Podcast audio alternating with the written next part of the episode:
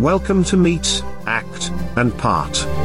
A Masonic podcast hosted by Midnight Freemasons Greg Knott, Darin Lahners, Todd Creason, and Bill Hosler. The views, opinions, and experiences that are expressed by the hosts or guests as individual Freemasons do not reflect the official position of any Grand Lodge, appendant body, or Masonic authority to which the hosts or guests belong. And now on with the show.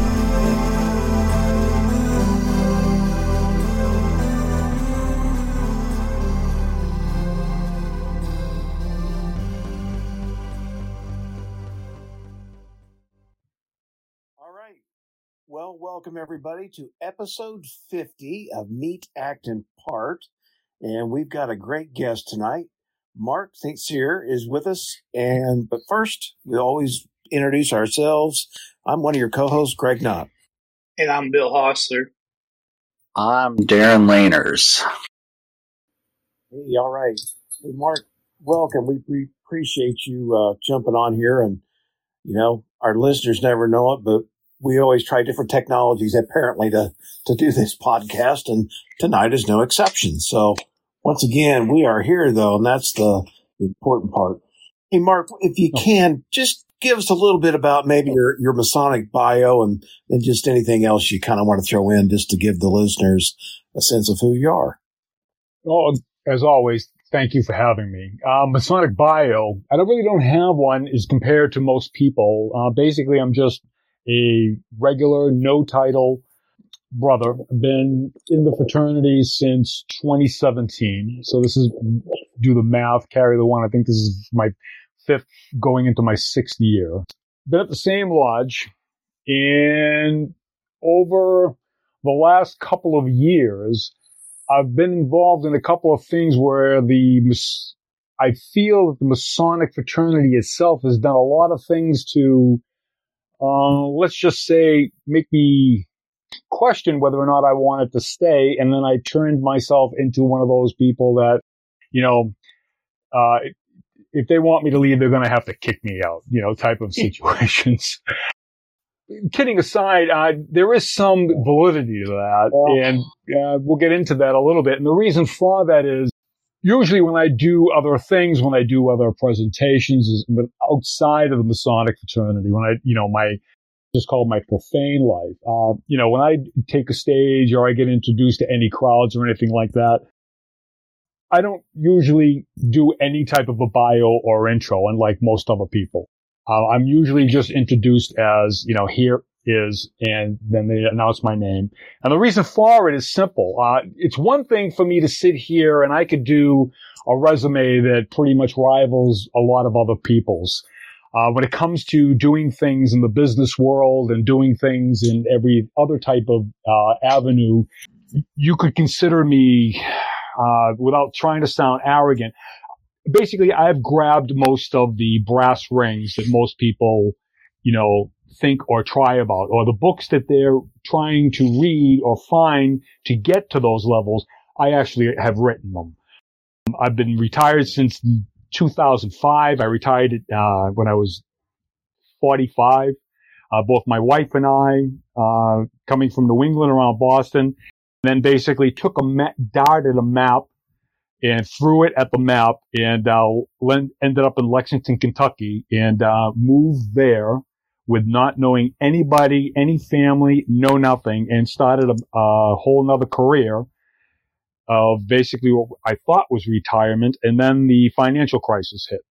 And that swerved me into a, this latest extension of what I've been doing, which I didn't truthfully even think about doing.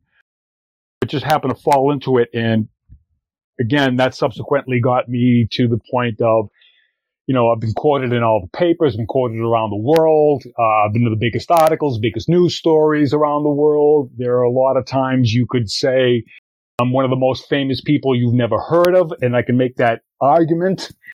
And the reason for it was basically the understanding of what I believe most people, most organizations, and part of my background is basically the main focus of my background is business. I'm the guy that gets called in in my uh, business life before that I retired. I am what you call a turnaround specialist.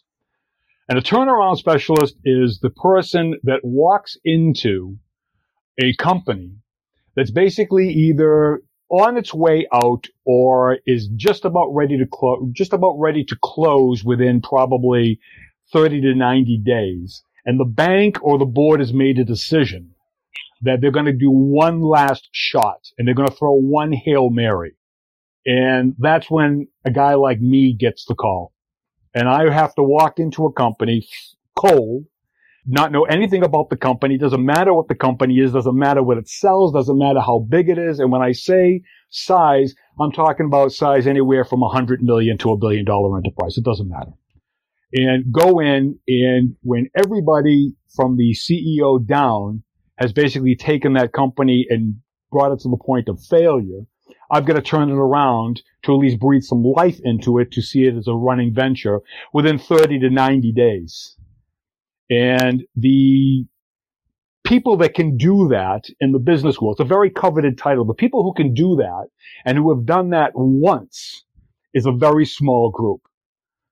I've done it three times at the top of, at the top of, uh, the business spectrum and that won me accolades and a lot of other things. Um, again, in my business circles, but the reason why it's important, it's not the thing that I'm trying to say and I want to get across here is when I talk about certain things and I talk about certain concepts, and a lot of people will say to me many times, well, you just, that sounds just too easy. Oh my God. Listen to that. It's, you mean to tell me that's a one word answer? It's because I know what I'm talking about. And yes, sometimes they are one word answers and sometimes they are that straightforward of what I'm talking about is what needs to be done. What most people don't understand at the top level of business and any of these types of things is it's not, everybody knows what to do. It's the doing it. And it is through that guise and through that kind of, let's just say, lens that I have been looking at the fraternity and things that I have been involved with and the things that the fraternity is wrestling with. And I just shake my head a thousand different times. And it got me to the point where as you've seen in some of my writings, um, you know, I probably ticked a few people off, but I'm saying what I'm saying from a from a basis of it's not that I don't know from which I speak, and right. that is the argument that most people, and I've had to actually fight with most of my life, and the fraternity itself is fighting it, and I've come to a little bit of a how shall I say an understanding. And I, it came from one time reading, um, everybody, one of everybody's favorites, uh, Christopher Hodapp. And he said something when I was really in the position to like, I thought I was going to demit. I was, I had only been in the fraternity probably a year and a half and I was about ready to call it done. And he said, or I read, I don't remember which one it was, but he said, this fraternity is far too important. And you know, I sat back and I agreed with that statement wholeheartedly. And it's that reason why I'm in it. And I've been doing some of the things that, um, you might have seen, uh, in different places today. I, I hope that gives us some type of an explanation. No, it does, and it's so it's it's so prophetic how you introduce it. It's funny today I was in Decatur, Illinois. I was coming through, got off, and I hadn't been to downtown Decatur forever. Decatur, form of you know home of Archer Daniels Midland and you know some big ag companies over the years, but I was downtown, and of course, like most downtowns, it's you know seen better days. And I drove by the Decatur Masonic Temple, and it was picture perfect of where this fraternity is in a sense. Important as Hodapp said, you know, in terms of its prominent location in the downtown, just uh, it had seen better days is a, a polite way I'll put it. And it's just, it's, you know, beautiful building and the whole typical thing. But, you know, you just see a series of bad decisions, poor decisions, indifference, and all those things we can probably get into. But it was just very emblematic, Marcus, as how you describe things. Can it be turned around? You know, I don't know about that particular building, but um, you know, it just it, it, puts that image in my mind as you were describing those things of exactly where parts of the fraternity are. Not all of it, but parts of it are. And and I'm curious. And so, yes, now that you've been in five years or so in the fraternity, you know, I guess you know.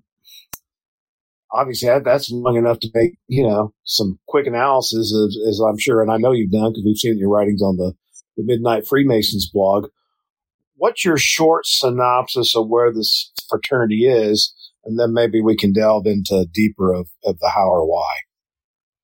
Sure. If I had to sum it up as succinctly as possible, I'd have to first say it's got to get honest with itself. It's doing a lot of talking, a lot of this, a lot of that, but I'm going to tell you it's a lot of talk. It's got to get honest. It's got a problem. It's got a problem and it's it's about ready to go into extinction. And, you know, if it doesn't do something soon, uh, everything that's been happening so far is going to continue to happen. And as it gets closer to the end, there's two phenoms that are going to happen, but both are going to result in the same thing. It's either going to be a speedy out or it's going to be a long dragged out. And the thing about it is a long dragged out can probably last another decade, maybe 20 years, maybe 30 years, but it won't matter. It's still be gone. And then the other one is a collapse where just all of a sudden everything starts the same way that you would think of a monetary type uh, policy or, or a bankrupt type situation that happens in any company. You walk in, you think everything is going all right and everything is going fine. And a week later, you find the whole company's been laid off and the banks come in and seized everything because there's stuff underneath going on that nobody knew about, but it doesn't matter. It's gone. And that's the two scenarios that the fraternity is looking at. It's got to get honest with itself on that. The stuff that it's been talking and debating and doing all this other stuff, the talking's done. Talking's been done 20 years ago. It's just that everybody keeps talking. And what it has to do is once it gets honest with itself, the next phase is it has to get religion about where that position is. That's the thing. You see, the thing that happens with most companies doesn't matter where where you go on this, and it doesn't matter if it's a let's just say a hundred million dollar enterprise or a multi-billion dollar enterprise. It's all the same. Once it finds out where it is and it gets honest with itself, then it has to get religion to actually do the things necessary that have to be done. There's no more time for talking and discussion. Everything is fit. Everything is fast. Everything is moving. Everything is fluid. You're going to make mistakes. People are going to make the wrong moves. It doesn't matter. It has to start and start in earnest. And that's its only mission. And it's to gain momentum from that moment on. That's it. And the fraternity can't do it. And the reason why the fraternity can't do it is because it has a management mindset, not an entrepreneurial and we can get into discussing how that is. But that's the main reason why nothing gets done. It's a management mentality. And a management mentality cannot overcome entrepreneurial problems. And the fraternity has an entrepreneurial problem, not a management problem. And it has to understand that. Yeah, I think you're you're exactly spot on. I mean, like you said, if you had to put it succinct, it is management versus entrepreneurism. And, and I guess I, Mark, I think you may be being generous on the, on the management credit on part of it. Cause, you know, I could argue there's even poor management, you know, at certain levels of it as well. Again, I won't get into who and where I see that, but let alone being able to be the entrepreneur. I, I think eh, part of it is I, you know, it's funny. I thought this as I drove by that Decatur Masonic Temple today. You know, we do we attract, and we know the answer to this already. Do we attract the kind of people that are going to bring in that entrepreneur spirit that they did in the early 1900s when they were, for example, building these grand edifices? And of course, you know, the answer is no.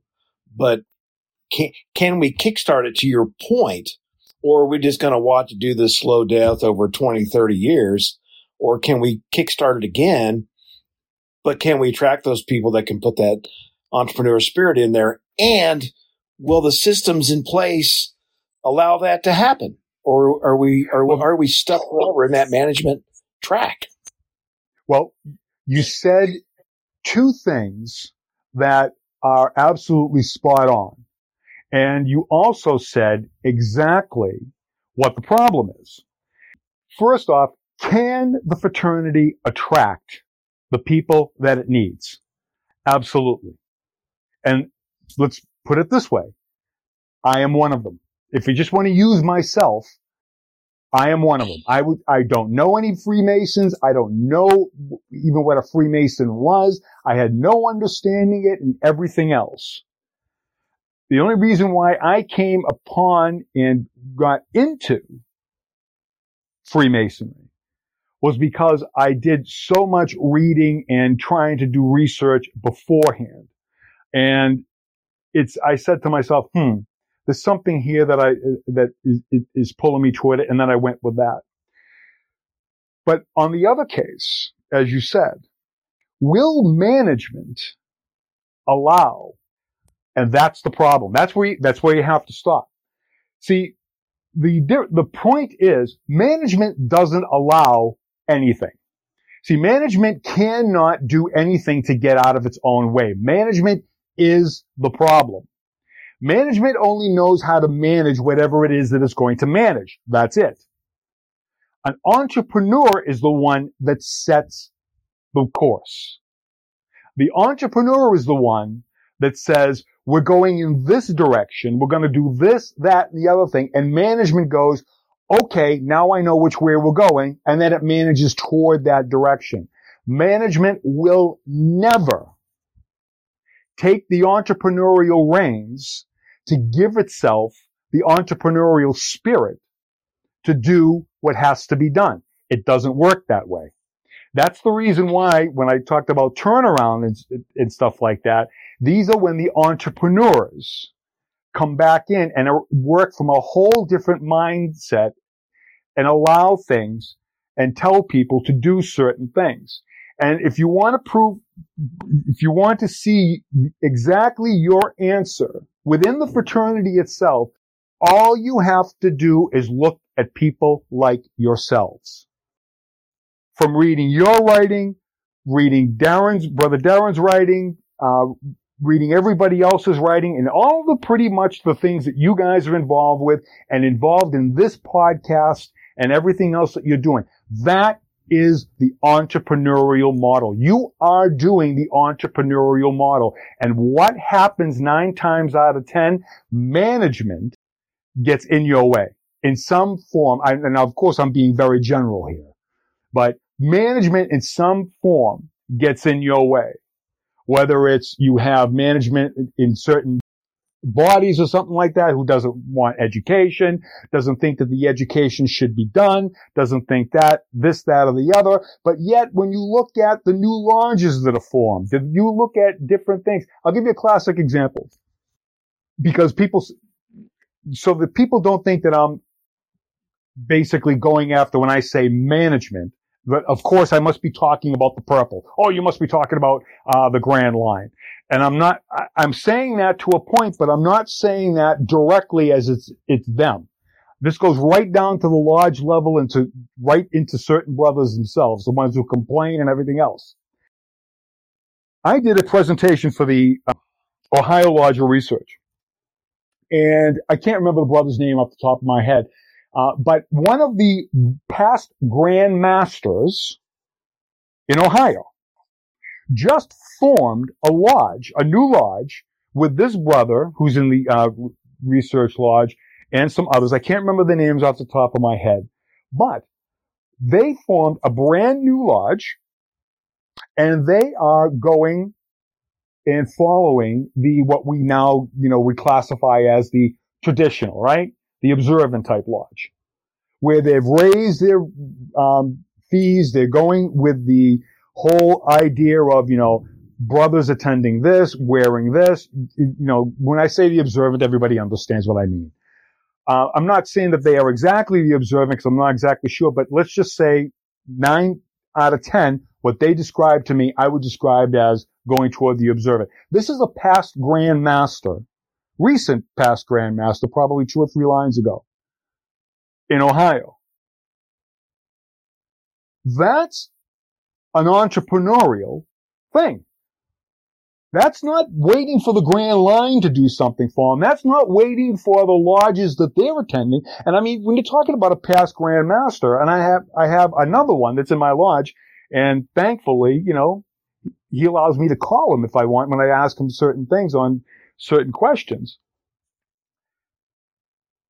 It's the entrepreneurial spirit and these, the entrepreneurs within the fraternity.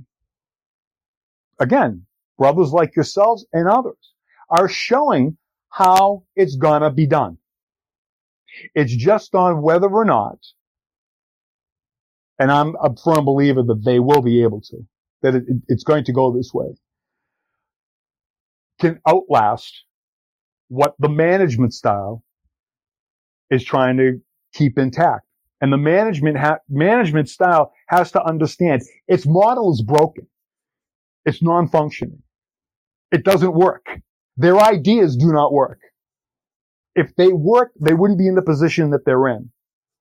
And a person like myself, and I've been in these positions, and again, you could take the entire fraternity as a whole, and the entire fraternity as a whole is not larger than anything that I've had to walk into and do exactly what I am saying. So it's, if people say, well, you don't understand the fraternity is much, now the fraternity isn't that big of a size to me. And all the things that need to be done are basically the same. But all that really basically needs to be done is this management mentality has to understand it doesn't work. And it's not gonna work. And you're gonna have to stop moving aside. Mark, I think to your point is this management, what I've seen is they're super proficient on how to close a lodge, take the charter and say, you know, we're just, the work here is done. It, chartering a new lodge is so rare that I think guys have to, you know, there's a process that most of them have never done, you know, because the entrepreneurism, to your point, happens so infrequently that we're great at the management side of wrapping things up, but, but not so good at starting, you know, the new lodges that really need to emerge, you know, to, to carry on where this fraternity needs to go. That's, for me, that's the simplest thing I can see in, in all these bodies, not just Blue Lodge. I mean, I've seen it Royal Arch. Darin and I helped start a new one. And there was some skeptics, of course, at first, like you mentioned, but we persevered and did it but they hadn't chartered a new lodge or a new chapter in a long time. So they, you know, they had to look up how to do it because they didn't know. Or they, or they honestly make it so difficult to create a new body, either through bureaucratic nonsense or through just antiquated rules that it, uh, but to my point, uh, in in my own jurisdiction, I was just curious on the process to how, you know, I would go about potentially chartering a new lodge. So I, I emailed our grand secretary and asked him and his answer essentially was that I'm not going to give that information to you unless you're serious about doing it. And my thought is, if I wasn't serious about doing it, why would I be reaching out to you? But essentially, he killed the idea then and there because it was just like, at this point, man, if this is what I need to, to go through to, to even get the material to attempt to start a lodge, how, uh, you know, what's, what are other hurdles are they going to throw on my way to, to, before I can get it up and running? But what, this is, this is also classic of demonstrating this point when I say the difference between the entrepreneurial and the management, because what'll happen with somebody like you with, you know, with the dealings that I've had with you, I mean, we've never, we've never met, but I mean, we, we know each other through emails and different things.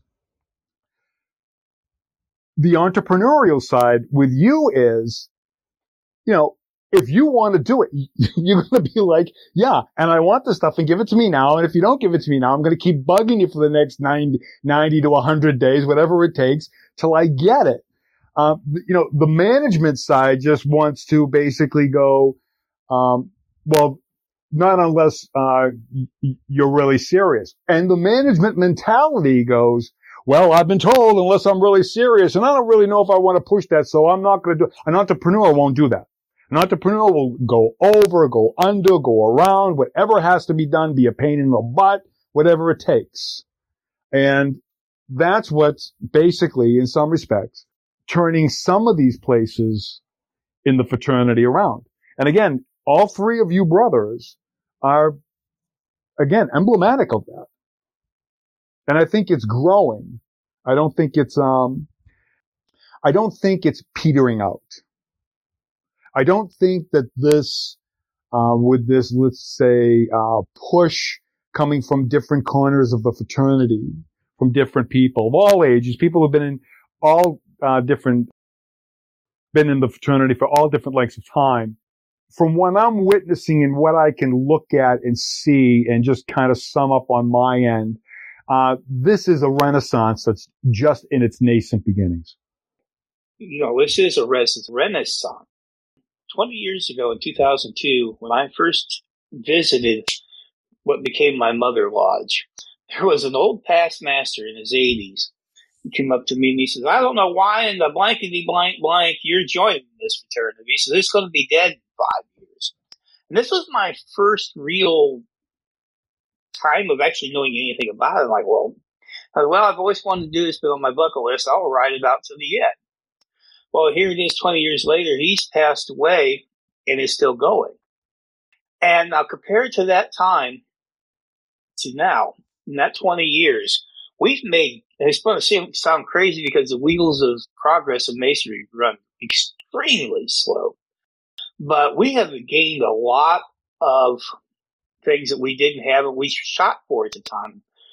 And I mean, like one of the good instances was just about every Grand Lodge back then required all stated meetings be held on the Master Mason degree. You know, and pretty much until you became a Master Mason, you were blocked out of Freemasonry. So now, you know, you have EAs and fellow crafts, they're coming to join, they're they're joining and they're coming in to meetings and stuff, and they feel a part of it. But the reason with all these changes that we do have, there was a group of us who just kind of stopped dug our heels in and says, no, we're not quitting. We're going to continue this and you're going to hate us pretty soon, you know, to the purple people eaters. And eventually we got a few changes. And we've had a lot of great men who joined this fraternity over the last 20 years. And I've, the sad part is, is, is not that they joined, is that they quit. Things got a little tough. They couldn't get things changed really quickly. And they just said, well, screw it. And they, they quit. The, and you know, the thing that really gets me is, is that we wouldn't have a management problem if these people would have stayed in. And I'll tell you why. We had Grand Lodges are ran by votes. You know, there is an old boys club. We all know that. But they're getting fewer and fewer. Where the people who want Masonic education, who want traditional observance lodges who want all these things are growing. But if they don't get it right away, they quit. Eventually, we would have had enough votes to overturn just about any silly thing that they tried to put in um, in in the Grand Lodge for the last hundred years. And we could start sh- shaping chains, and we can make it a lot faster. But people, they quit. They say, well, it's too hard. And well, I don't know. It hasn't happened yet. I've been, I've been the Mason for two years. I still, you know, don't have alcohol in my building. You know, it's just, they have to, you know, if we would actually just continue and we had like a rallying cry where all of us who feel this way can, I mean, the internet has helped a great deal. I mean, that's really what's one of the big things that has made these changes so far. I mean, because we had secret boards back then where we talked, we, you know, made talking points and we started converting people. But, you know, and then there's another thing too where guys are just, they're not listening. If all the people who want Masonic education, absolutely, every just about every brother under the age of you know dead wants Masonic education in his lodge, but they all insisted it has to be on the stated meeting. Well, there are six other nights in that in this year or in that in this week that you could have education. You could have a book club.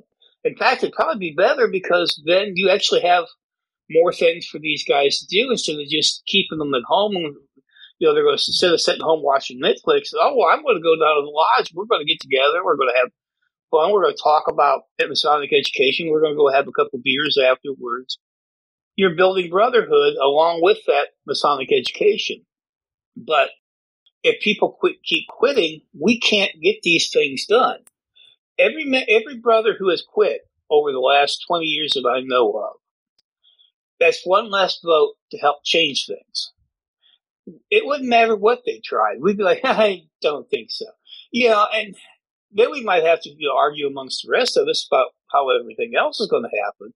But at least we would be able to make that fundamental change, that C word that supposedly everybody's so worried about. But we just have to band these brothers together and keep them going. They'd give us great tools to recruit. Now, and I hate that word because recruit is, in all honesty, if we treated these brothers better and if we got this thing done, we wouldn't need to recruit. We would have so many people in our lodges, and you can see it in just about any of these lodges that are trying this. They have standing room only. But we just have to keep the brothers who we have brought in and keep them active and we have to keep them to where they will help us. You're exactly right. I mean, I I, I, I couldn't agree with you more. Um, the the rallying cry that basically needs not needs to be brought in, but actually needs to be destroyed because the fraternity does have a rallying cry, and the rallying cry is not on my watch. Exactly. Or next year. Let it happen next year. These are all management problems. That's the problem. See, the, the problem is everybody, well, you know, we're just going to get to, I'll give you a classic example.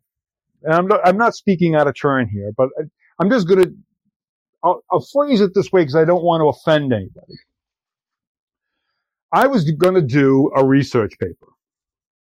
And the research paper was on the fraternity and it was on, let's just say, um, a Masonic building. And this Masonic building was, let's consider the way we look at the Masonic uh, building in Detroit. This basic uh, Masonic building was the same in this locale. And I went through and I was, I was, I was getting ready to put the presentation together. And I went through the minutes and I went through all the minutes of the different committees and everything else. And all I kept seeing, all I kept walking away with was everybody knew what was going to be done and what needed to be done and nobody would pull the triggers and everybody just kept going, uh, do another committee, do another committee, do another committee, more consensus, more this, more that and everything else till finally a situation where they could have come out advantageous ended up being an absolute disaster with people mad at each other, towns mad at each other, buildings mad at each other. I mean, all kinds of things just crazy. And the, if I could sum it up, all it was at the very end was another committee saying they need to have another committee. Let's do another study. Let's do, you know, we need to get one more proposal. You know, we need to, well, you can do that for years. And when you're not spending your checkbook, but you're spending a entity's checkbook, doing those studies are a lot easier to do because they ain't coming out of your wallet. Happens with businesses all the time. Businesses spend all kinds of money on stuff it doesn't need. But it can generate those types of, uh, let's just say, uh, tickets because it's not coming out of their wallet. It's not coming out of their funds. It's not their bankruptcy that they're going to have to wait or they're going to have to go through. Oh, it's just the fraternities. Well, you know, everything was closing down anyway. Well, you know, we've got, it's all garbage. Literal garbage. And the problem that when you were talking and giving that um, thing about people leaving, you're absolutely right. The fraternity doesn't have a recruitment problem. The fraternity has a retention problem. And the problem with the retention problem is this fraternity has done every single thing using myself as the example. When I had first joined, I walked away. I can't tell you how many times I said to myself, what in the heck did I get myself involved with? This is kindergarten. I'm dealing with people who think they know what they're doing. And I don't mean to say that insultingly. But here's the whole thing. You take a person of my caliber. Now again, this is going to sound arrogant to people and I don't, and I'm sorry that it is. But it, it's the truth. You take a person of my business stature and put me in and make me listen to a business meeting at a large level. And then basically don't, basically if I raise my hand to ask questions, look at me as if, you know, what are you doing? It doesn't take more than five minutes for me to go, what the heck have I got myself involved with? These people don't know what they're doing. And it's true. I'll give you another classic example. I'm going and I'm going to use myself as the example so that you understand this. And so when I say certain things, it's not that I'm just saying and I'm just talking. And I'm just saying like, you know, oh, this guy's trying to just say things and he's trying to, I'll give you class textbook example using me as the exemplar and I can back it up with other brothers that were there at the time. I'm sitting in one of my first lodge meetings. We were probably, I had probably been in the lodge maybe within a year and they were having a problem with raising money. And they were going to thinking about raising money and they were like, you know, we'd like to raise a thousand dollars. We'd like to raise two thousand. Boy, if we could just, and I'm sitting there and I said to I said to them, I stood up, I said, what are you talking about raising a thousand, two thousand dollars? Why don't you raise thirty to fifty thousand? It's not that hard. I'm not kidding. I can show you how to do it in five minutes. And the stuff that I do and the stuff that I'm involved with, I do this all the time. I was basically told to sit down and shut up and made enemies. And everybody was wondering why I kind of like didn't want to get involved with the fundraising. I'm like, are you kidding me? You know, it's kind of like I'm the same thing. It's like, do you know who I am? but, it's, and, and, but it's true. And now that you've said that, Mark, goodbye inbox because you'll have, uh, you know, at least the two listeners that we do have that listen to the podcast email you about how they can raise such funds for their lodge. But it's a different conversation. Listen, I could tell you in five minutes, and I tell I tell you in two minutes. I could give you I could give you a classic example of how to do it right on this broadcast. So maybe we can do it for another time. But I'll tell you I'll tell you something else, which is which is I'm, I'm dead serious on this. And again, you know, I keep doing this prefacing, you know, I don't want to sound arrogant because I need to say this because, you know, a lot of people just don't understand of, of, a person being at the level that I'm at and that I've done. But basically people ask me all the time, they'll say stuff like, you know, you know, do you, you mind if I come over and ask you a few questions? I say, yeah, I do mind. If you want to ask me questions, you know, that's a, you know, you can sign up on, you know, my website, talk, talk to, um, you know, uh, Vivi, who's in charge of my stuff, and you can go on and you can hire me. And, you know, if you want, if you want to have an open phone call to me, where I pick up the phone and I'll listen to what you have to say and give you some advice on what you're doing. I mean, I start, that's a hundred thousand dollars for three months. And it's 50% up front before we even start talking. And if you want to pay the whole fee in advance, you can get a 10% discount. So up to you. But as far as like giving free advice and stuff like that, I don't do that. Because the problem that happens is I don't give advice or I'm not going to give you the type of talk or pep talk or anything like that that most other people can do. And the reason why I do this is because you got to be serious. I don't just decide to come out and answer questions that people, I, oh, you know, can I ask you this and can I ask you that? No, you can't. Ticks people off all the time. But the reason why I don't do that anymore is because when I used to do it for free, and I would give people on the, let's just say, from the advice category. Uh, let me go off on just a little bit of a, um, a, a, kind of digression here, but it, but it fits into the point, just so you understand what my larger point is here. I'll give you this example. I used to do speeches pro bono, but I would only do them in entrepreneurial centers. And when Twitter and social media and everything was coming up and getting big in and around, let's just say, when it was really coming into its heyday, let's just say 2016, 2017, I used to go out and I would be in front of, you know, a bunch of entrepreneurs, you know, in these entrepreneur centers. And I'd always get somebody from the back of the room.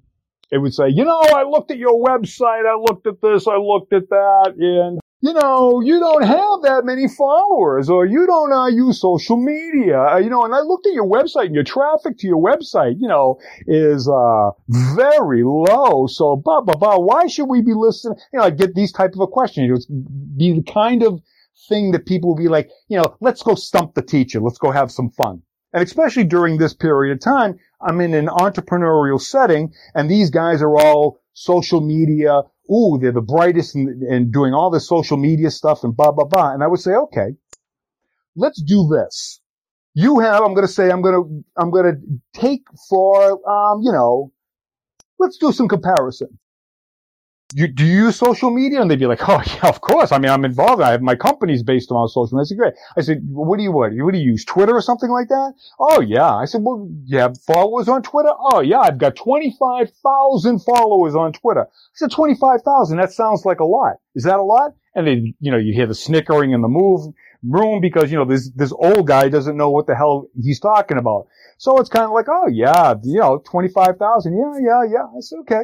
I said, you say my website doesn't have that many hits and that stuff, and I understand that, and that's, that's fine. What would you think is a lot of hits? Would you think that, you know, hundred thousand hits, five hundred thousand hits, ten hits, uh, you know, wh- what would be the figure that you would think that is a lot of hits to a website to give it relevance in your world? And they, you know, come up with like, you know, if you were getting like, you know, 30,000, 50,000, 100,000 hits a day, uh, that would be, said, okay, so let's use those assumptions that you're using. And I'm going to use my website and I'm going to use my not using social media at all. I don't even have an account on social media. And I'm going to use just my website and I'm going to use one hit a month. And I'm going to put my one hit to your website of a hundred thousand a day and your 25,000 Twitter followers, I'm going to put my one up to yours. Do you think that's a fair comparison? Do you, do you think, you know, you want to go through the numbers here? You want to see who's using the media and the web better? And this is where the room goes quiet now because all of a sudden they're like, who, wait a second, wait, one? What's he going to try to trick somebody? And then finally again, you know, let's do it. And I said, here's the problem that you, you understand. You're going to 25,000 people and that's great. You think your metrics and everything else is something great. And that's fine. But the problem is you don't understand what your metrics really mean. That's your problem. And you think you do. And you think you do, and you think you're actually smart about it because here you are hitting me up on the stage in front of all these other entrepreneurs like you're going to trick the teacher. And I'm only going to use just one. So here's the key. Using my just one, I'll just use one news site that comes and takes my writings off of my website and puts them on their publication or quotes me in their publication. And I'll just use one and I'll use one of the smaller ones, but it's an influential one. So let's use it. And let's just use the Dow Jones Market Watch. Market Watch has a circulation anywhere between 45 to 75 million. Its Twitter followers are 3 million.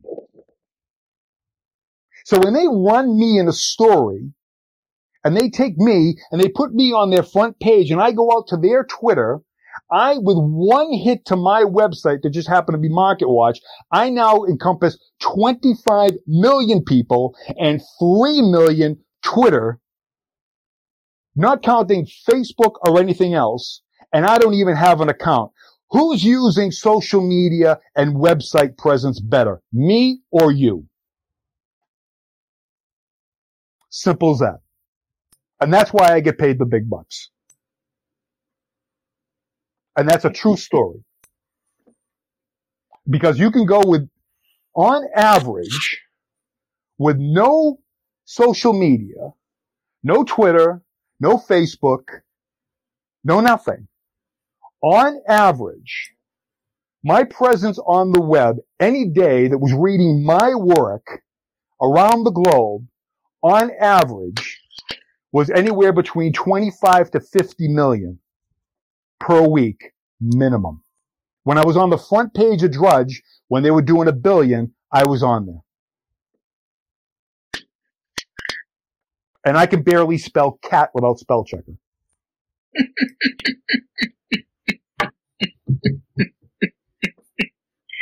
oh, that's funny. but that's the world I come from. That's the way I talk. That's the way I talk about doing things and understanding business and understanding situations and understanding metrics and understanding everything else because I have been proved to be correct at the highest levels of finance. The highest level of finance and the highest places, again, worldwide against bar none and had my stuff run side by side with the people like, you know, if you want to go into motivation and marketing with Seth Godin, or you want to go into uh, philosophy and understanding business with uh, Nassim Taleb and other people like David Stockman and everything, either side by side with them, or they were taking my stuff and scraping it off of my website and putting it on theirs to send out to their subscribers. So I have to know of what I speak.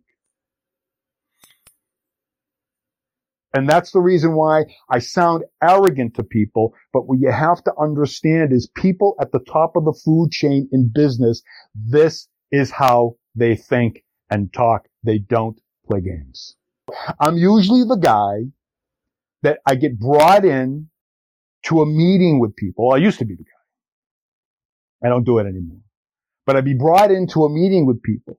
And as soon as I started opening up my mouth, the person who brought me in would start to sweat. Because, you know, I have, I would have a person go, well, you know, I have a PhD and I say, don't worry about it. I, will keep it slow. You can keep up. And it would just take the wind out of their sails. But I'd have to take the wind out of their sails because they, the problem was they had to understand uh, what they thought was giving them their advantage was not. And they needed to be knocked back. And that's why, again, I talk the way that I do. And that's the way people at the top of the, let's just say, business and finance and everything else, it's the way they talk. It's the way they act. They don't look for a bunch of flowery words with 17,000 pages to tell them that they need to go. They go. When somebody calls me up or somebody says to me, Mark, I need your advice. And I say to them, say to them, and let's just say that they're either held on retainer or they're a friend of mine. And they say, listen, I'm thinking about this, I'm thinking about that, and blah, blah, blah, and everything else, and it's going to be this. What do you think? I say, why are you asking me? You should have went 10 minutes ago. Goodbye.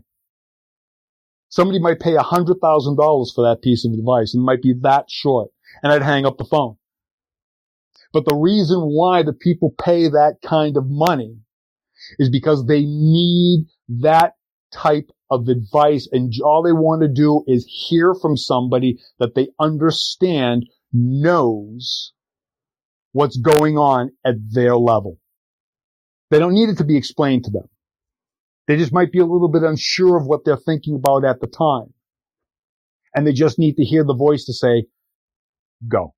It's like the old Henny Youngman. It might be, it was either Henny Youngman or uh, maybe it was Rodney Dangerfield, where he walks into his doctor and he says, you know, doctor, uh, every time I, what's wrong? Every time I go like this, it hurts. We'll stop doing, we'll stop doing that. That'll be $250. Me to be 250 grand. But in business,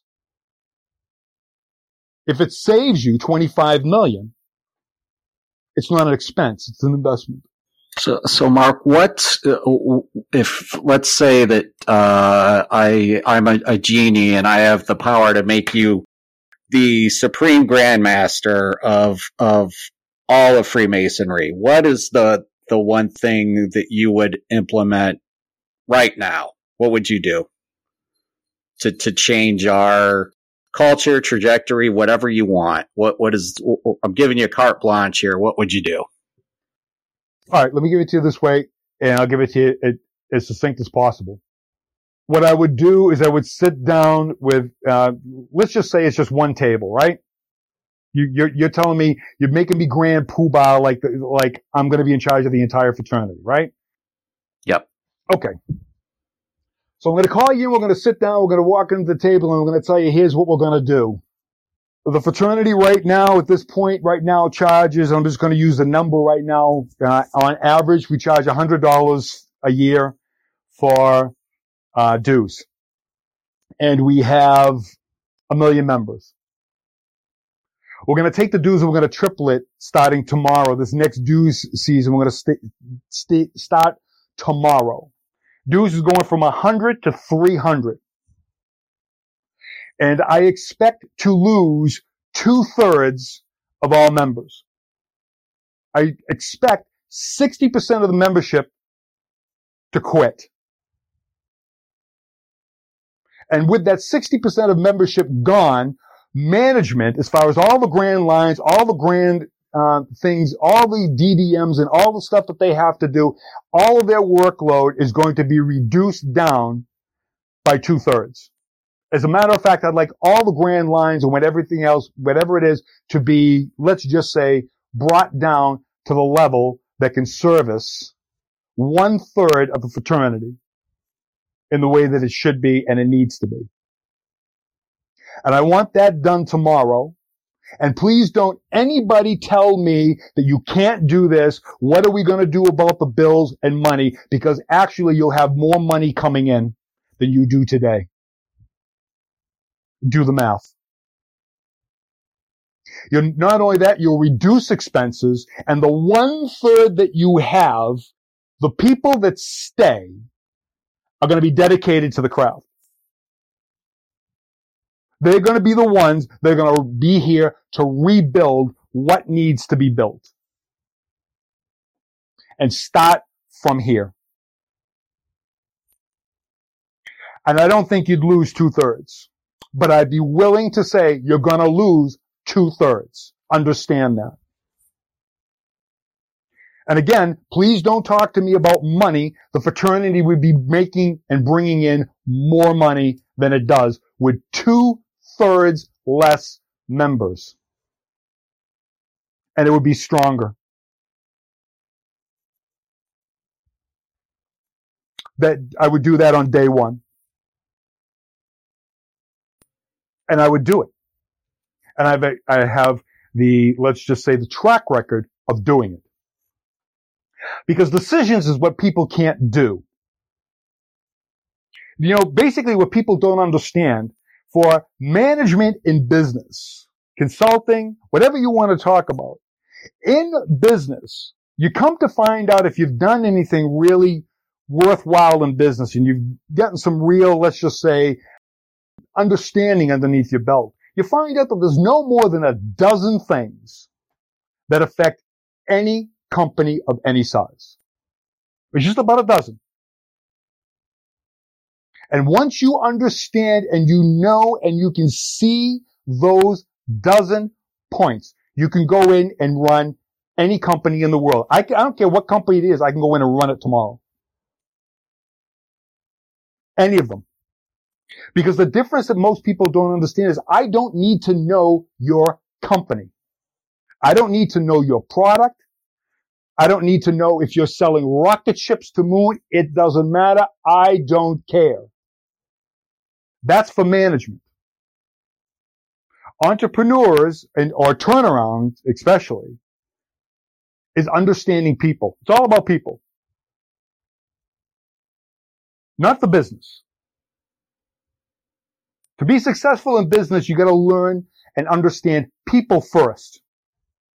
And the business will follow. I mean, of course, don't get me wrong. You know, a lot of people, well, they want to cut this up at the, and say, well, what do you mean? You don't got to know. That's not what I'm saying. You're going to have a general knowledge of the business. And the people that you'll have underneath you will have even more entailed knowledge of the business. But to run a business from an entrepreneurial standpoint and make it so that it's going to take over the world, you have to understand people. And there are about 12 different things that you have to understand and be able to negotiate and realize in real time and make decisions on the fly and be capable. And most important, be confident that you can make those decisions and that you're going to be wrong on some, but it doesn't matter. You might be wrong, but you'll figure it out. You'll rectify it some other way. You'll fix it on the fly. But first off, you have to make the decisions. Think about it. Just use the old, you know, you can use Star Trek if you want, which I love to use. I use in presentations all the time. Remember Captain Kirk?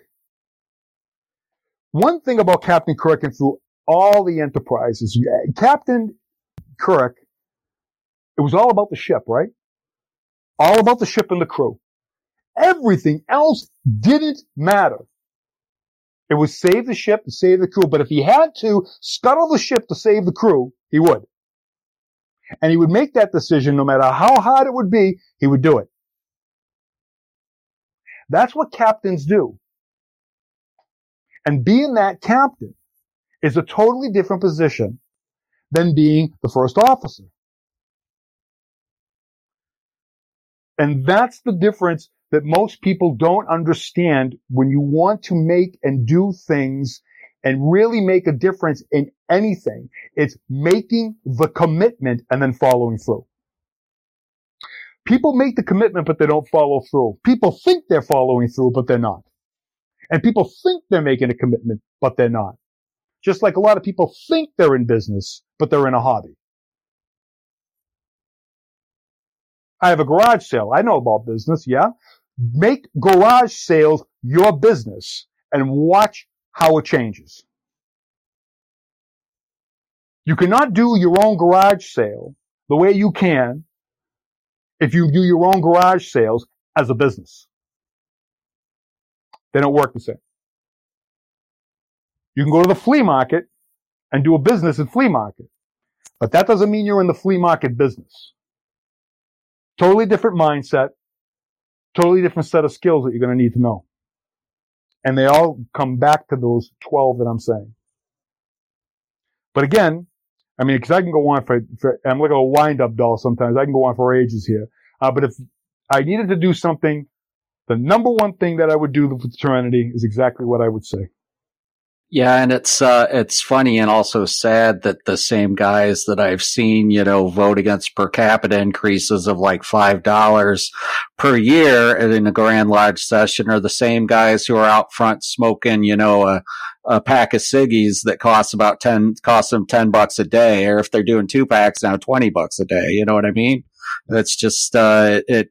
The the the value exchange for I think for the, the typical Freemason just isn't there. Like they don't, I don't think they quite understand financially, you know, what type of, uh, what type of uh, decision making that, that, they're making. Their priorities are not the right place, and and we're in this current mess.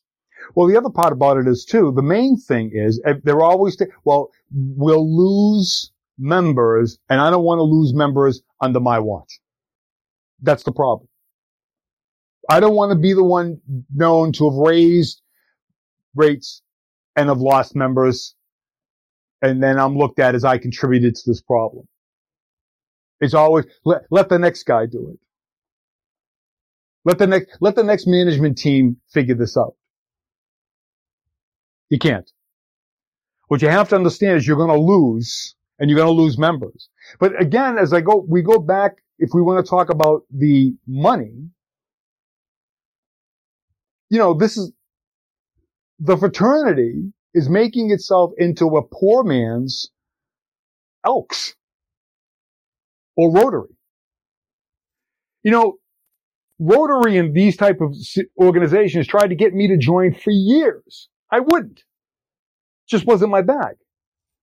But you know, the thing about Rotary is, you know, it costs a little bit more, but you know what? They have a dinner with a speaker and everybody gets together and the room is full and people feel like they're actually doing something, even if it's to basically try to sell and uh, network over each other's shoulders. They feel like they're getting something out of it. You walk into a Masonic lodge half the time and you're waiting to get something out of it. And the first thing the lodge does is put you through business meetings. And there's nothing there. Nothing. And especially if you're a business person, if you're a business person, you look at this stuff and you say, are you kidding me? Yeah, I, I, I, mean, and Greg, I'll let you chime in here as well. Uh, I think we both are of the, the same mindset that, you know, 90% of the business meeting could be handled outside of the meeting. The only the only thing that you really need to bring up in in the meeting uh, are the objects or the items of business that require a vote according to your bylaws. That's it. Simple everything else, everything should be handled, right? It's simple, as simple as that. I mean, why do you have a committee to handle the building if they got to meet to tell you what's going on in the in the building? Handle the building. Call us into a meeting when you, we need to know that we've got to replace a pipe and you got to spend some money. Other than that, what do I need to know? But see, the problem that's happened with a lot of this comes from in the 1920s and the 30s and the 40s that was going through. All, nobody knew what to do. So you had meetings and you had a meeting full of people and everybody just said, well, we'll do this and this will take up the time and then we can go smoke cigars and do whatever. Well, it's just still doing that, just nobody shows up anymore. That whole mindset, that whole mentality, that whole thing is gone because what brought people to masonry has been forgotten by the fraternity itself, but not by everybody. You people, you three are three classic examples of the people that are not standing by. And you need to be, you need to be acknowledged for that too. And I, I, I just want to make sure, uh, that gets out there. You, you really need and you should be appreciated. I know I do. Well, I, I appreciate that, uh, Mark. I really do. Uh, I know that, uh, that I don't do it for the accolades. I do it for the the love of uh, the love that I have for the fraternity and the hope that uh, you know I have brethren out there like yourself that are like minded and and you know we're we're fighting for this change desperately. So you know that's what keeps me going. Right, because the other part about this is too. I did. I, I wanted to make this point earlier, and I didn't. It just came back to me as you were saying that. And this is a classic of where you, it shows people like yourselves in direct contrast to a lot of the different um, areas of fraternity. And that's this. Too many people in this fraternity at all levels take this as a hobby. It is not. And that's part of the problem also.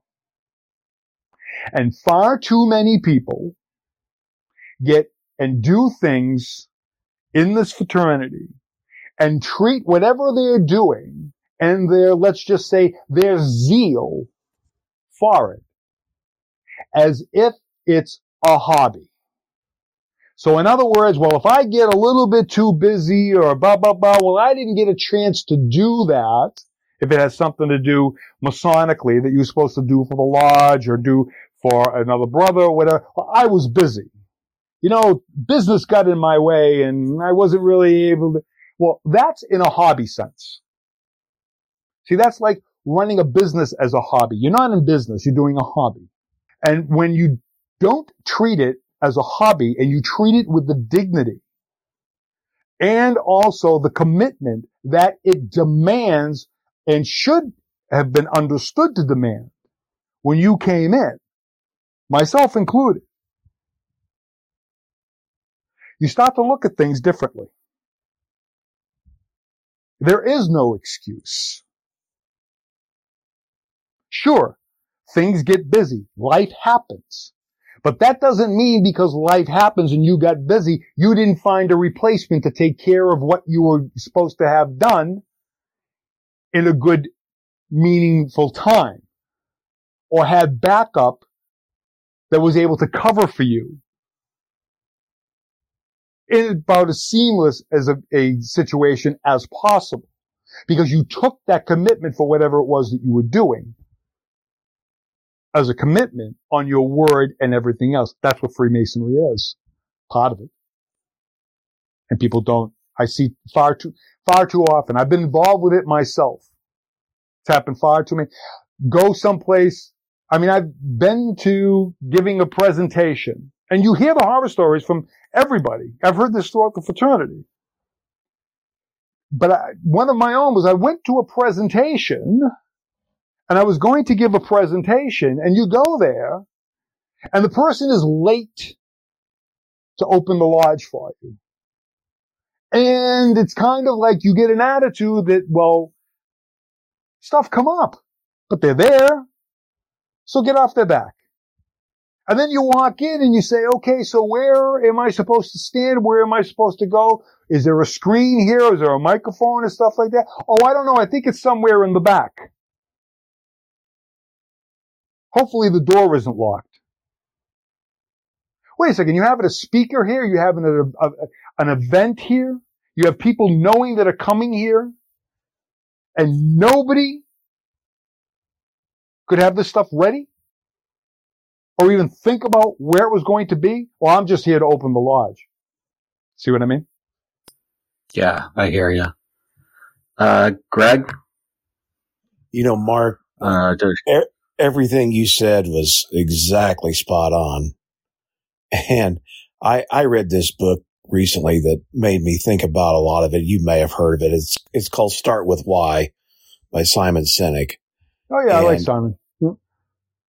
He, he, he was just echoing your points about, you know, why things happen. You know, the entrepreneur, and he gave several examples in the book I won't get into, but all the everything once they and Apple was one of the examples he gave.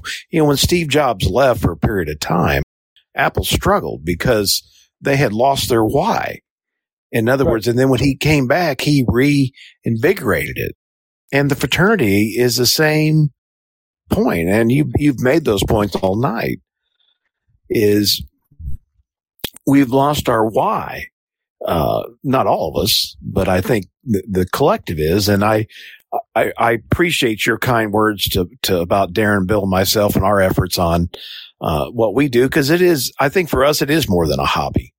You know, it, it's, you know, I think, you know, Darin and Bill and I talk frequently. It's, you know, sort of a way of life. Now it's not obviously what we do all day, but, but yet it is because, you know, you try to live up to some of those things that we, we, learn about in the educational pieces and the degrees and whatnot. But I, I, I think till our fraternity can come back and grasp those core things in a hard, you know, drastic way, the, the management side is still going to continue. But I do think, Mark, hearing what you've said tonight and, and how you laid it out, I do think that entrepreneurial spirit crowd, those smaller, is going to gain in numbers. And I, I think to Bill's point, we got to keep those that do come in like that.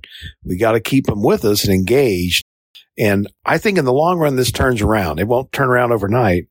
And, and Mark, you said one other thing that was relevant about, uh, you talked about Chris Hodapp and why this fraternity is important. And it is. This fraternity has a lot of value to society.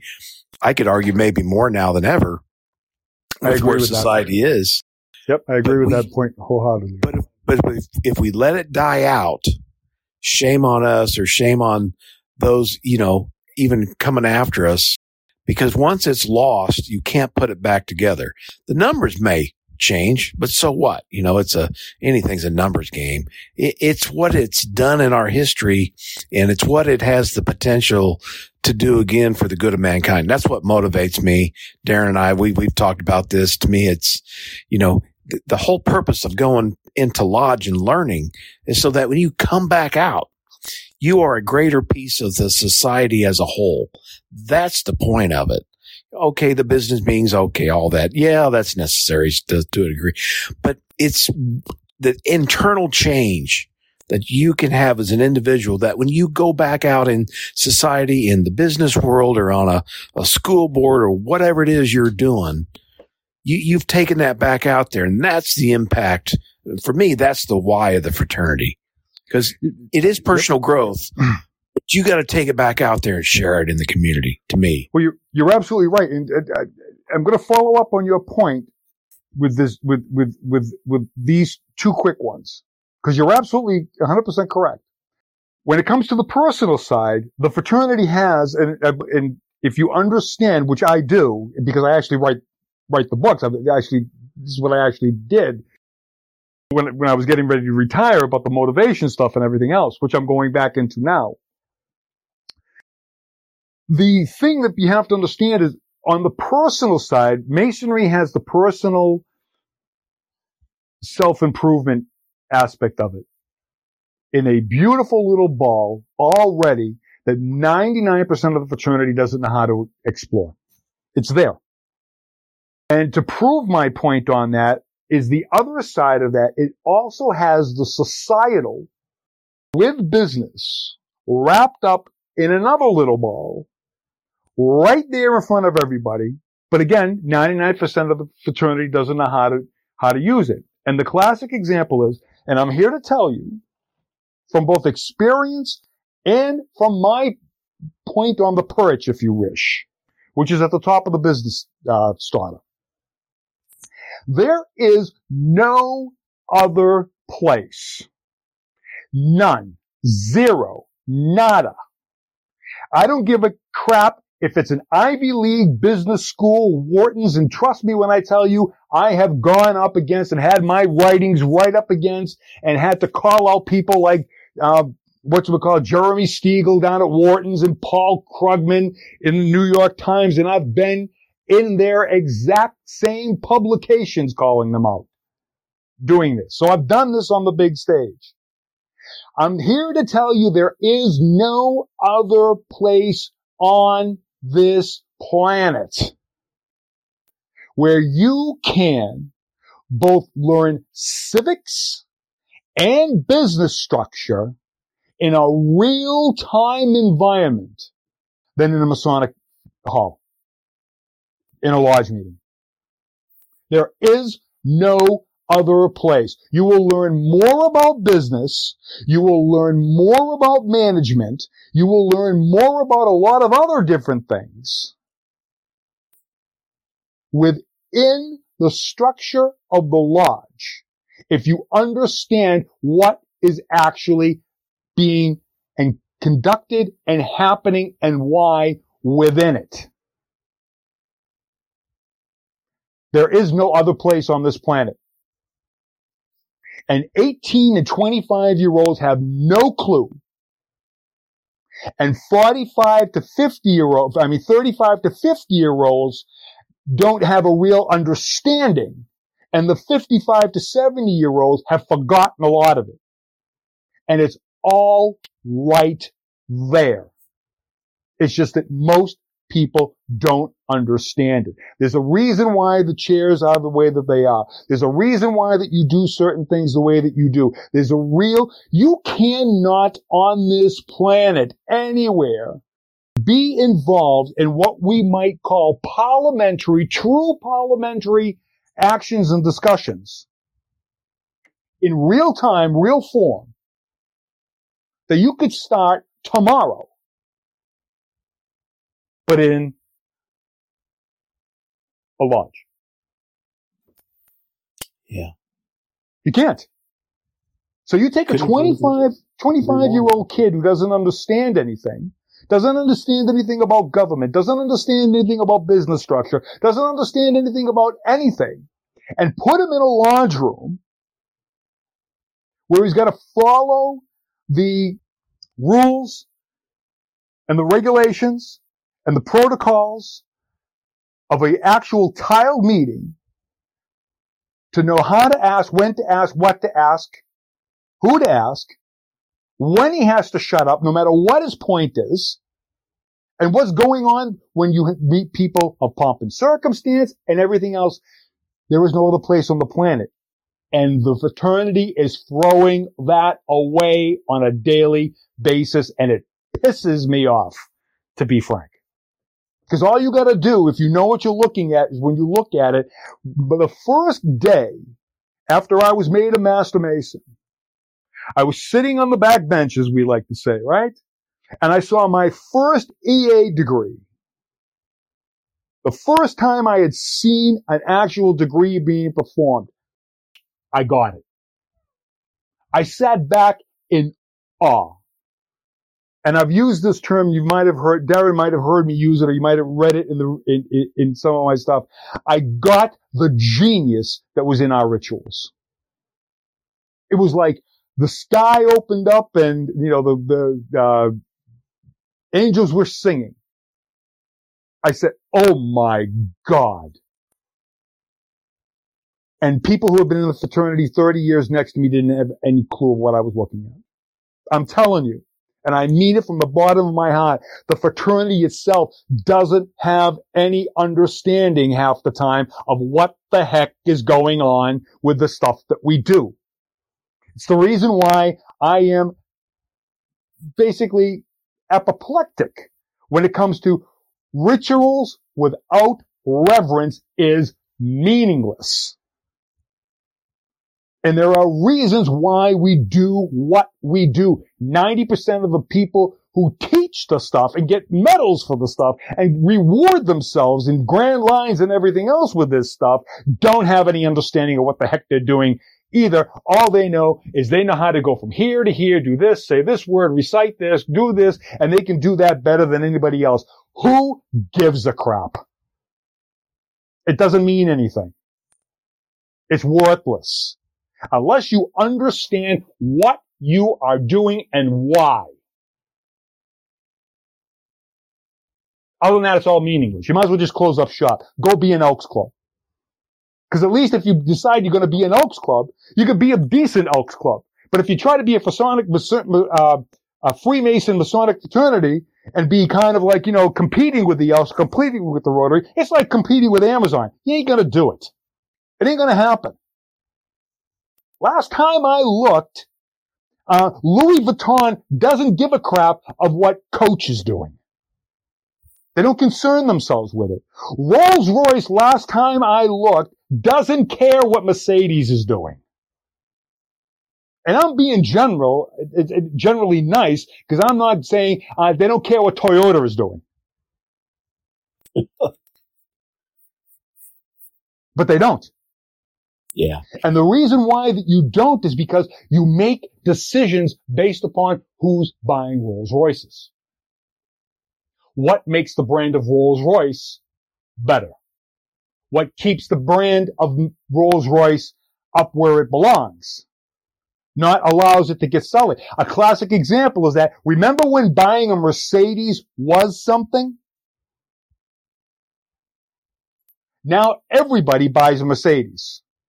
But Mercedes no longer has that pristine or that what's the, what's the word I'm looking for? Passage. that it used to have when it was sitting on a corner. It's a Mercedes. It's a nice car, but it's a Mercedes. You, panache, that's the word I'm looking for. If you want panache, you buy a Bentley. You know, that's why people say to me sometimes, they'll, they'll say, you know, uh, well, I see you've got an old car. I don't need a car. I say, well, what, what do you mean you don't need a car? I say, because when I go out to an event, I have a driver. When I want to impress people, I have a driver. Because I'm going to here and tell you, when we're standing at the uh, concierge, and you say, yeah, bring my car around, uh, the, the Ferrari, and you say it loudly so everybody knows that's great. But when I say, tell my driver to bring the car around, guess what? I can play that game too. But I understand the game. And that's why I'm using those examples. Because if you're going to play the game, you're going to play the market, and you're going to be doing certain things, you got to know what game you're playing with. You got to know who's watching, who's looking, who's searching, who's making the decision whether to buy, you know, I can afford a Bentley, but I don't know why I should. I should maybe buy a Mercedes. Well, Mercedes buyers, they want to hear that, but Bentleys, if they hear that, they're like going out of their mind. He can afford it. Why is he picking them? We can't allow that to happen. That's when you understand your market. That's the reason why I said I'd cut the fraternity by two thirds. Because that last third would get and know what it is. Know what it's about. And when you understand that and you know it, you're going to attract more of it. Because that's the market you're going to go for. And you can grow that market. I'll give you another classic example. As we were talking, you said about Steve Jobs and that stuff. I got into trouble when they ran a story with me one day when, you know, I was writing about the people, I think, I can't remember the guy's name off the top of my head, but it was, um, Clayton doing the innovator's dilemma and, um, oh, I can't remember who did the Jobs, the Jobs interview, the Jobs book off the top of my head, but it doesn't matter. It comes to me probably after we're done. But, you know, uh, they ran it in a couple of, uh, different publications and, you know, I said, you know, these stories, uh, these interviews, these, uh, summations of jobs, they're garbage. They're bullcrap. These biographies of jobs, they don't know what they're talking about. You know, I went off on, you know, Steve Jobs has this, uh, thing, you know, it's called, uh, the Svengali effect. I went off on Guy Kawasaki on that too. I said, what do you mean the Svengali effect? The Svengali effect was the thing about Jobs was he was a person who put people on their back foot on purpose.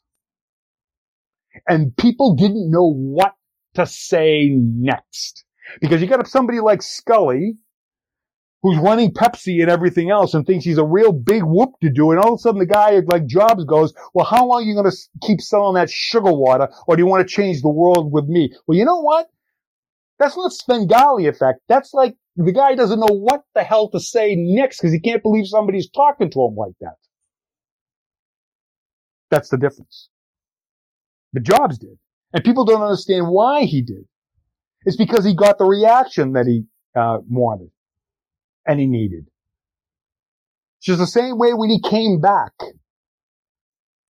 I wrote a story one time about when he came back and I used the David Lee Roth thing that people don't understand. Do you know why he did what he did when he came back to Apple and was able to create and make and save Apple? To quote Van Halen, David Lee Roth, because he bent to the edge and he stood and looked down. You know, and we know the rest of the lines from there. Unless you've been to that edge, which I have, that edge where you thought you were something and then you lost all of it. Gone. You go from boy genius to just boy. And that's even a step up from what people really want to call you. You don't understand. But once you've been there, you get it. And it's that mentality, is that understanding like love. You understand that's why Jobs made the decisions that he did when he came back. that were different from everything before. And if I'm not mistaken, if I remember correctly, and if I say the wrong name, I'm sorry, but I know it's one of you. I think it was um, Brother Not, but if it was Brother Hosler, I'm sorry. But if I was reading correctly, one of you had gone through those times too.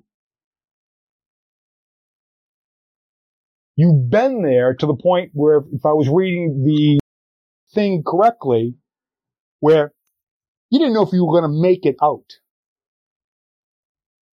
Well, those are situations like love. Nobody can explain those to you until you've been there. But once you've been there, all I have to say is it's like that. You'd say, oh, okay, I get it. Yep, I understand. Yeah, I think yeah, I that's that's Bill. They always say that you know, oh, like somebody in a war can't tell you what it's like, and you wouldn't believe them if you did. And I can, and it's kind. I don't want to even equate myself to something like that, but it's absolutely true. And once you've been in an extremely rough situation where you didn't even know what you're going to be doing the next day, you just can't really, you know. And people, you know, they're so used to sitting back on their couch watching TV and that, and some of them, bless them, they've never had to, you know, really grind and scrape. You know, that's, you know, they will just never understand. Well, you mean you had to deal without a Coke today or what? No. yeah, you're absolutely right. Mm. It's true. It's, it's one of those type of things. And it's also one of those things that, again, not to sound arrogant or, you know, sound like I'm trying to make something bigger than what it is, but what I this is the idea that I tell people and I try to express certain thing as we've been talking about tonight about management and entrepreneurs. See, the entrepreneur understands and has probably been through it once or twice. And if they haven't, they're going to, and they know it. But we're not talking about been in financial straits. We're not talking about, um, you know, not sure if I was going to be able to pay this bill or that bill late or something like that. I mean, I have been to the point of right on top of the world and lost everything where I was about to be homeless. So it's not a case of, yeah, I'm going to be doing this and I'm not going to be able to pay this bill. I wouldn't be, I, I would call it a wonderful day if I could have paid a bill late. Any bill.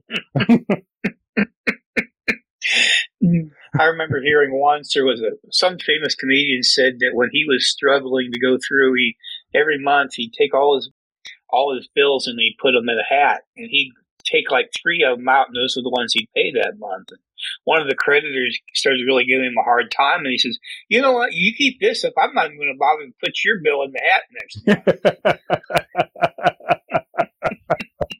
but it's it's really true. But this is this is the mindset of the entrepreneur against the management. The management thinks that I'm going to take a reduction of 10% in my pay this week. The entrepreneur knows that I might have to, you know, ask this employee to take a 10% reduction in his pay, but for the, for the fourth week in a row, I'm not going to have any pay. Absolutely. I mean, I've had to pay people out of my pocket before in some of the jobs that I've hired them for, just, you know, in business. You know, it's just because you want them, you know, they're trying to help you and you absolutely you know need to keep them happy or you're not going to have them. And the other part about it is too, it's your commitment. When you're in a absolutely. when you're in a when you're in a business and you're the entrepreneur, you understand that that's what they get paid first. it's, yeah, it's I just remember that one, simple. I remember one time there was a, I was going to go into business. I was really young, 22, 23 with a fella. And he said, well, what if it fails? I said, well, I've got nothing right now. I said, I'll still have nothing at the end of that. I said, let's give it a shot. But he, you know, he obviously didn't have that spirit because he backed out. But, you know, you know, I was born with nothing. I'm sure as heck sure I'm going to end up leaving with nothing. and that's just the way it seems to go. You're exact. Here's the thing. This is something that I came up with not that long ago, and I was talking with somebody, and they said, "You know, that's that sounds. You got to put that down maybe into a bookmark." And I said, "Yeah, we'll see."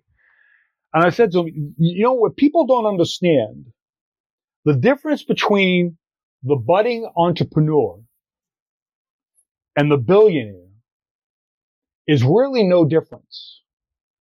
Their mindset is the same, though it may sound like it's not. Because the billionaire has a billion dollars and he believes and he comes from the point of business where he believes that he has enough that no matter what happens, he's never going to lose enough that he's not going to be able to still live comfortable. Sure. And the entrepreneur who's just starting has got nothing knows that no matter what happens, and if he loses everything, well, he, that's probably more than he started with to begin with, and he'll just do it again to start again. But their you know, fear level is both the same. They both come from the same point of view. No Absolutely. Fear. I I took over the running of a day to day running of a Masonic temple one time. You talk about frustration. That was hmm. it manifold. Um, I told him at one time, I said, you know what? I'm going to drag you people kicking and screaming into this, you know, to success. I says, because, you know, I mean, everything that I tried to do, they put a roadblock in it. And eventually we ended up I took the I was the pioneer, so I took the arrows. But the next person that that took my place ended up taking my ideas, and he ran with it. And to this day, instead of that building closing in six months, like they tried to say that time, actually it's still going and is thriving now. And so it can be done. You Absolutely. just have to have the cojones to do it. And again, that entrepreneurial spirit is you can look at it and you don't care if you, if you're getting the credit or not. You know that your ideas worked and it's going and that's good enough Absolutely. for you. Next, I'm on to the next thing. Well, you know, and there was like, there was simple little things like they had this beautiful commandery for the Knights Templar on the top floor. It was, it was seat 300 people and it was beautiful. It was done in the Tudor style. And it was still, it was like a night in Art Deco along with it. Was built in the 20s. And they would rent the ballroom downstairs for for receptions. But I said, well, why don't, what about weddings? They said, well, we don't have any place for I said, well, you got that Templar thing. There's crosses all over it. It looks like a church. It'd be perfect for it. Oh, we've never done that. So, well, let's give it a try. We haven't got anything to do. And I, to this day, they're actually renting that out, doing weddings in it. And now they have, you know, they actually have air conditioning in the um, downstairs um, ballroom so that people will rent it during the summer. that was the toughest part. When you go in there, you know, you try to generate revenue by being a reception hall. We were the only reception hall in Fort Wayne that was never booked completely a couple years in advance. And I always thought that's crazy. And then I started realizing you, about this time of year in August, somebody would come up there and want to see the place. And it was a beautiful building. You can still see pictures of it online. But they said, Oh, this is gorgeous. And I said, I said, she says, well, is this date open? I says, yes. She says, well, how much do you want? They had it set for $600, which is a steal. And they said, well, you're kidding. It's open? I said, yeah. They said, well, I think we'll take it. Says, well, we're going to put the bar over here.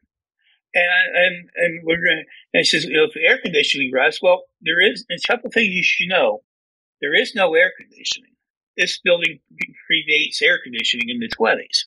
Well, that's all right. We can get some fans and stuff. We'll make it feel comfortable. Okay. They said, we're going to put the bar over here and we're going to have the bartender. So I said, um, that's thing number two. Hmm. and like, they said, what? I said, well, I said, we can't have alcohol in here. And he says, oh, okay, well, that's no big deal. We'll just have a champagne toast. And you have, have a couple. I said, no, can't do that. They look at me like, well, why? I said, because some temperance zealots in the 1900s put passed a Grand Lodge law that says you can't have alcohol in the building. And they look at you like you're from Mars. And, and, I, and they say, well, we'll we'll call you back when we're ready. We'll, we'll make a plan and we'll, um, we'll we'll sign the thing then. Never hear from them again. but you know, and it's like they just did not see. I, you know, they said, "Oh, you um, alcohol in this building, you're going to have drunken masons passed out on the side of this road. They're going to be all there. People and think, oh, we're a bunch of people and just this debates." I said, "Really?" I said, "How many? Just by chance, how many uh, drunken masons have you seen who are Shriners who are passed out on the sidewalk at the shrine and after their bar?"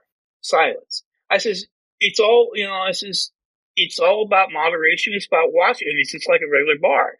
A regular bar is not going to overserve you because they're going to worry about liability. It's the same situation here. But they, they have all these things in their way, these stumbling blocks that they put forth before themselves to keep you know keep them from succeeding. It's you know the thing that you have to make these let's just say people management or whatever let me try to put it this way, right? You get this thing with no alcohol, no this, no that. And some of it I can understand because what people don't understand, a lot of people who aren't in business don't understand, is because this fraternity is set up the way that it is, the, a lot of this fraternity and the litigious aspects that we're in right now and have grown in the last, let's just say 30 years, really grown in the last 10. Everybody's afraid about getting sued, right? So if something happens at a lodge level, the Grand Lodge is afraid because things have happened in certain different aspects, whether it came to, uh, one lodge was offering this and it turned out to be something that was bad, you know, maybe unintentionally. And next thing you know, the Grand Lodge was being sued or something like this. And this is, these are the types of things that have happened. You, you know more about this than, than I do, but the, these are the type of stories you hear and you can understand why people have this very, ooh, negative, uh, reaction to most other things. But well, and you know, and there is that, but you know, there are such things as incorporating into a separate entity for the building itself and liability insurance.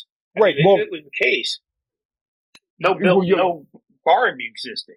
Well, you're right. And, and that's my whole thing.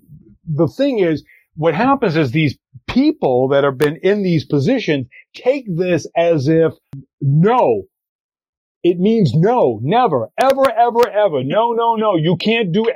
It's like, no, a simple thing as far as trying to protect the fraternity from a possible uh, let's just say litigation situation over here has morphed now into this big, huge thou shall never.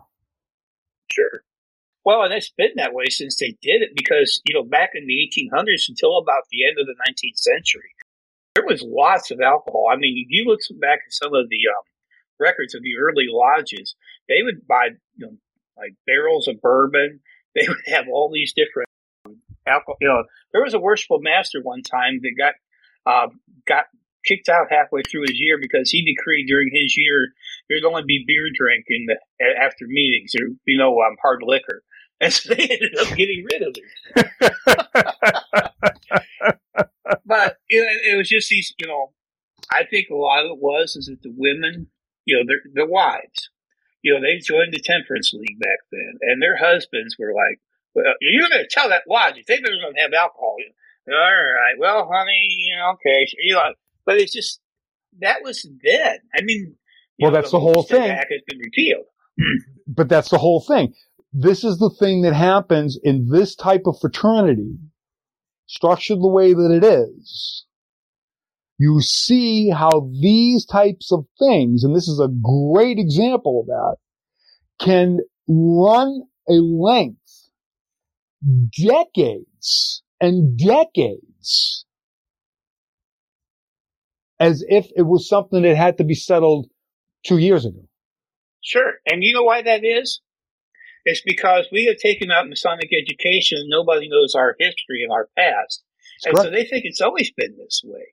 And I had this theory that, well, I won't go into that now, but I, it's because nobody knows that this is just something artificial that was put in a few, really, a, a, you know, a few years ago that wasn't something that was actually part of to begin with. But none of these people have any education and know anything about it.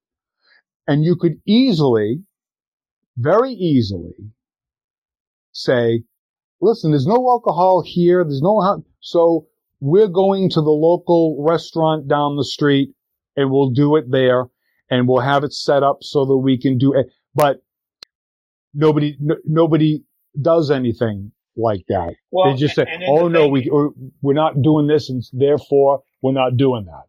I want to thank our guest, Mark St. Cyr. Mark, thank you so much for coming on, giving us your time and your insights. I greatly personally appreciate it. I know that uh, speaking for Bill and Greg, that they appreciate it as well. I want to thank Bill and Greg, uh, as always, for helping me out with this little venture and uh, bringing education to our brethren. And I would also like to thank our listeners. Uh, without you, uh, there's no purpose in doing this. So I hope that you appreciate this uh, and uh, as much enjoy it as much as uh, we enjoy making it. If you'd like to consider helping us uh, defer some of the costs to produce this podcast, please consider contributing to our Patreon. And uh, with that, I thank you for listening to this episode of Meet, Act, and Part. Take care. Thank you for listening to Meet, Act, and Part. For more information about our show, visit our website at www.meetactandpart.com. While there, please consider supporting the show by sponsoring us on Patreon. Until we meet again, may we meet, act, and part.